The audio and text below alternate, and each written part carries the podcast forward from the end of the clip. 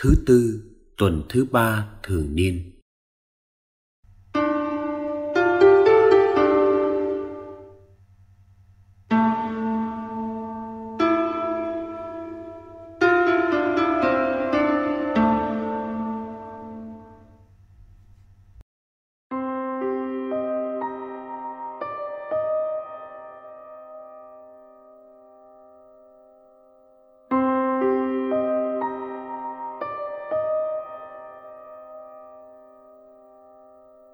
Lời sấm của ông Nathan.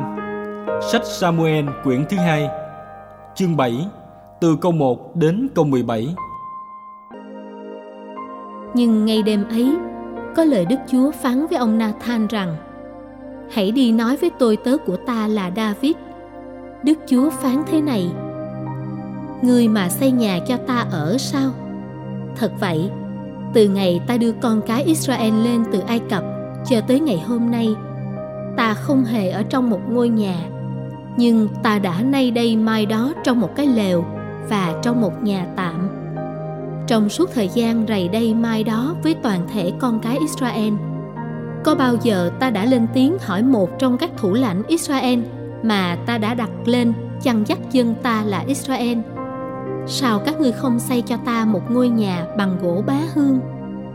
Bây giờ ngươi hãy nói với tôi tớ ta là david như sau. Đức Chúa các đạo binh phán thế này. Chính ta đã cất nhắc ngươi Từ một kẻ lùa chiên ngoài đồng cỏ, Lên làm người lãnh đạo dân ta là Israel. Ngươi đi đâu, ta cũng đã ở với ngươi. Mọi thù địch ngươi, ta đã diệt trừ cho khuất mắt ngươi. Ta sẽ làm cho tên tuổi ngươi lẫy lừng, Như tên tuổi những bậc vĩ nhân trên mặt đất. Ta sẽ cho dân ta là Israel một chỗ ở ta sẽ định cư chúng, và chúng sẽ ở luôn tại đó. Chúng sẽ không còn run sợ, và quân gian ác cũng không còn tiếp tục áp bức chúng như thuở ban đầu. Kể từ thời ta đặt các thủ lãnh cai quản dân ta là israel, ta sẽ cho ngươi được thảnh thơi, không còn thù địch nào nữa. Đức chúa báo cho ngươi biết là, đức chúa lập cho ngươi một nhà. Khi ngày đời của ngươi đã mãn và ngươi đã nằm xuống với cha ông. Ta sẽ cho dòng dõi ngươi đứng lên kế vị ngươi.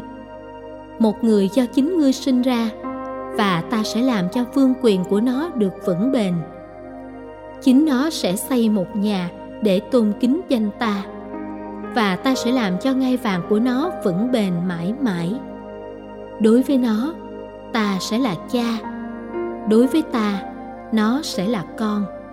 Khi nó phạm lỗi ta sẽ sửa phạt nó bằng roi của người phàm, bằng đòn của con người. Tình thương của ta sẽ không rời khỏi nó, như ta đã cho rời khỏi Saul, kẻ ta đã bắt rời khỏi mặt ngươi.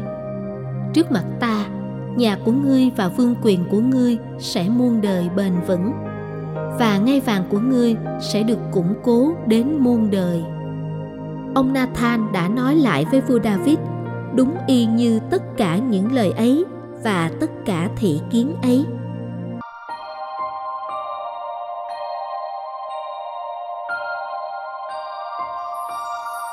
Dụ ngôn người gieo giống. Marco chương 4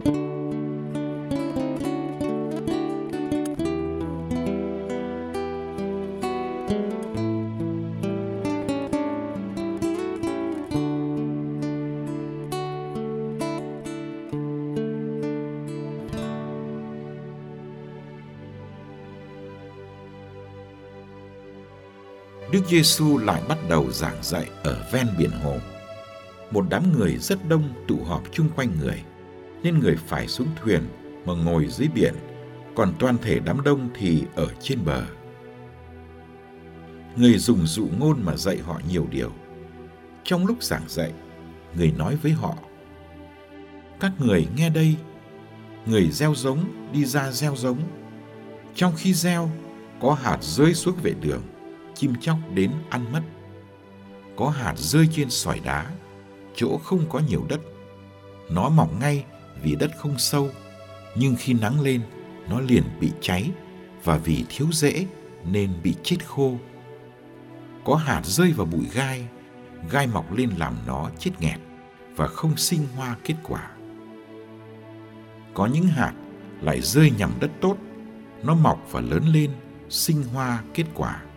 Hạt thì được 30, hạt thì được 60, hạt thì được 100.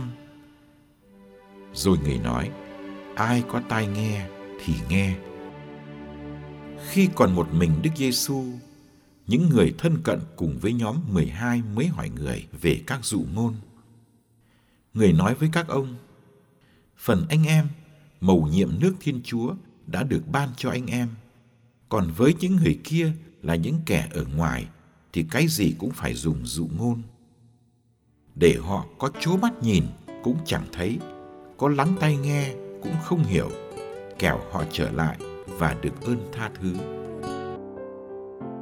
Người còn nói với các ông, anh em không hiểu dụ ngôn này thì làm sao hiểu được tất cả các dụ ngôn? Người gieo giống đây là người gieo lời. Những kẻ ở bên vệ đường, nơi lời đã gieo xuống là những kẻ vừa nghe thì Satan liền đến cất lời đã gieo nơi họ. Còn những kẻ được gieo trên sỏi đá là những kẻ khi nghe lời thì liền vui vẻ đón nhận. Nhưng họ không đâm dễ mà là những kẻ nông nổi nhất thời. Sau đó, khi gặp gian nan hay bị ngược đãi vì lời, họ vấp ngã ngay. Những kẻ khác là những kẻ được gieo vào bụi gai.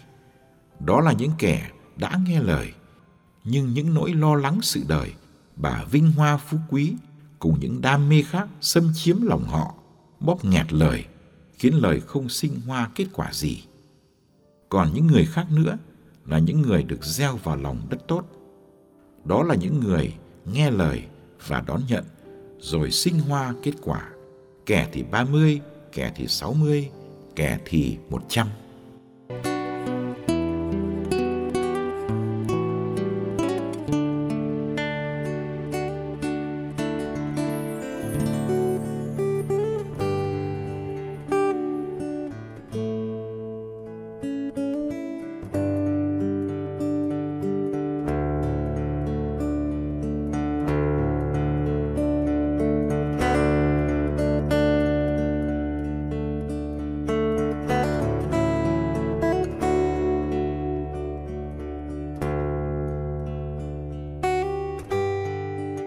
Chỉ cần một hạt giống lời Chúa rơi vào tâm hồn bạn, Như rơi vào thửa đất màu mỡ, Đời bạn có thể thay đổi hoàn toàn. Teresa hài đồng, đã để lòng mình đón lấy lời này. Ai không nên như trẻ thơ thì chẳng được vào nước trời. Chị đã nên thánh nhờ suốt đời sống phó thác như trẻ thơ teresa calcutta đã để lòng mình đón lấy lời này những gì ngươi làm cho một anh em nhỏ nhất là làm cho chính ta mẹ Teresa đã không bao giờ quên mình đang tiếp xúc với Giêsu. Mỗi khi mẹ gặp người nghèo khổ, bệnh tật,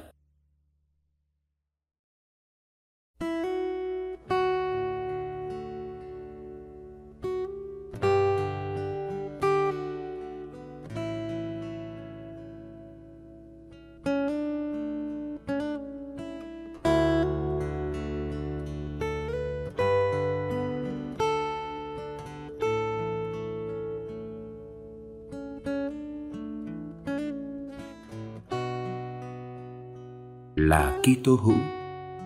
Chúng ta thường xuyên được nghe lời Chúa, nhưng một tiếp xúc thực sự với hạt giống lời Chúa vẫn ít xảy ra. Điều này đã là vấn đề của các Kitô hữu sơ khai rồi. Tất cả bốn hạng người trong dụ ngôn người gieo sống đều nghe.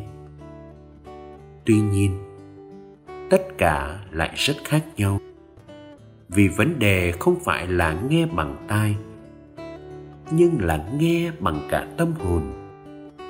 Vẫn có thứ tâm hồn hời hợt, như đất cứng ở vệ đường. Hạt sống chưa bao giờ thâm nhập được vào đất. Mới chỉ nằm trơ phơ trên bề mặt. Hạt sống này nhanh chóng làm mồi cho chim chóc, cho sa tan.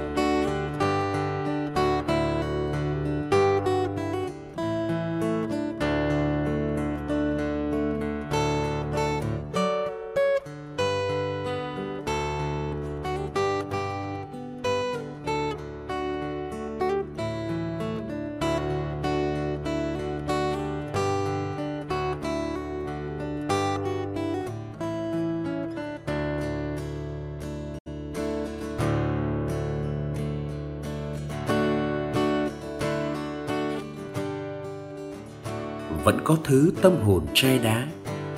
Như mảnh đất chỉ có lớp đất mỏng bên trên. Hạt sống mọc ngay nhưng sau đó bị khựng lại. Không đâm rễ được, vì đất nhiều sỏi đá. Khi nắng lên, cây bị héo khô, vì không có rễ hút nước. Để cho lời chúa đâm rễ sâu trong đời mình và nuôi dưỡng mình đó là nỗ lực suốt đời của người Kitô hữu. Vui vẻ đón nhận lời ngay lập tức, mà không chịu đào sâu, đâm rễ, thì cũng sẽ bỏ cuộc ngay lập tức khi cơn bách hại đến từ bên ngoài. Vẫn có thứ tâm hồn nặng nề vì những lo lắng sự đời, đam mê giàu có chính những lệch lạc từ bên trong như bụi gai đã bóp nghẹt hạt giống. Lời chúa đòi ta vượt lên trên những thèm muốn, khoái lạc và âu lo. Để lời chúa xin trái phải làm cỏ, dọn bụi gai cho sạch.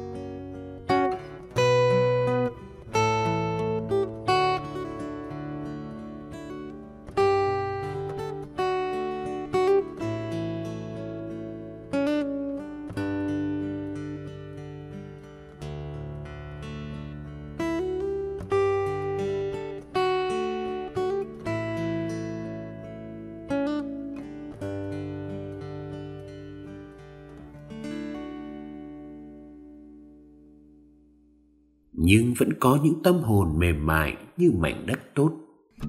Hạt sống lời chúa thoải mái đâm rễ sâu và sinh hoa trái gấp trăm.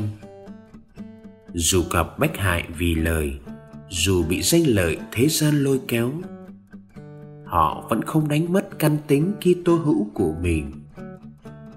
Tâm hồn chúng ta thuộc loại đất nào? Đó là câu hỏi cho từng Kitô hữu xưa cũng như nay. Thiên chúa vẫn cứ kiên nhẫn và miệt mài, gieo sống cho đến tận thế. Ngài vẫn mời ta ra khỏi sự hời hợt, cứng cỏi, chai đá của lòng mình. Nếu ta dám để cho lời chúa thực sự đi vào đời ta, dù chỉ một lần, ta sẽ thấy được sức biến đổi kỳ diệu của lời chúa.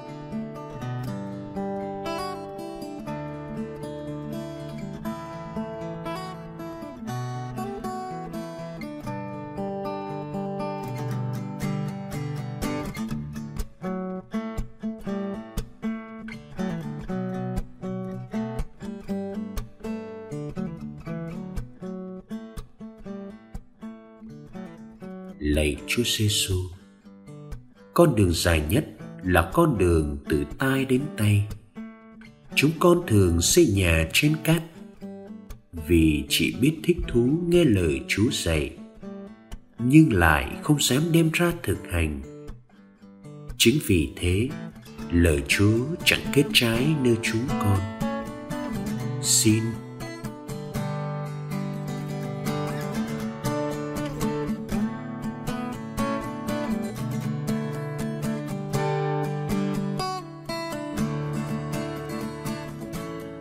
cho chúng con.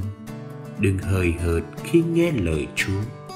Đừng để nỗi đam mê làm lời chúa trở nên xa lạ.